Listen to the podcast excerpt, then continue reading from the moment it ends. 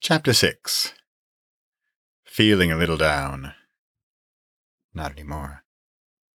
Quote I was lucky enough when it came to sports and work ethic to be taught some basics that continue to be important. Unquote. Joe Namath. I don't know what was up.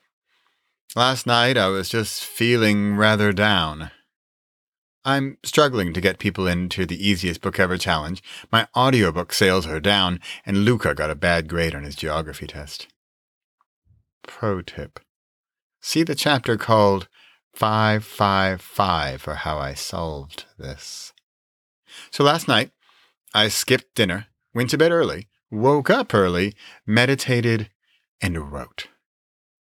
I feel like a different person than I did last night.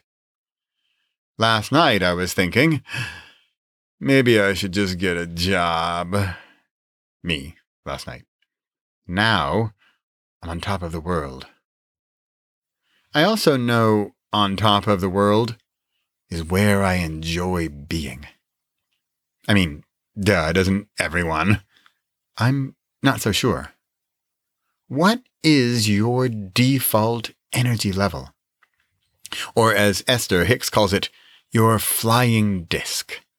Are you on a low flying disc or a high flying disc? Last night I was on a low flying disc. This morning, I'm back on my high flying disc. How can I keep that up? Stick to what I know works.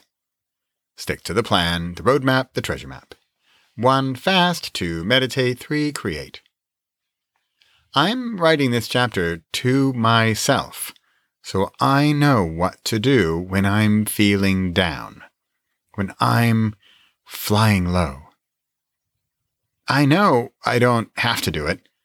Ha, see how I'm using the game of the book title even on myself? But I know the benefits of doing it.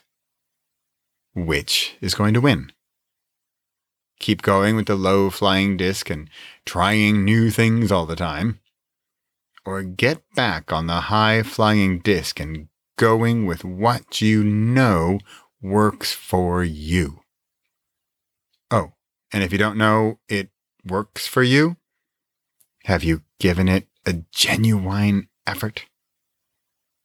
I just wrote another chapter of this book, this chapter here, and I also feel better create. Possible, push harder.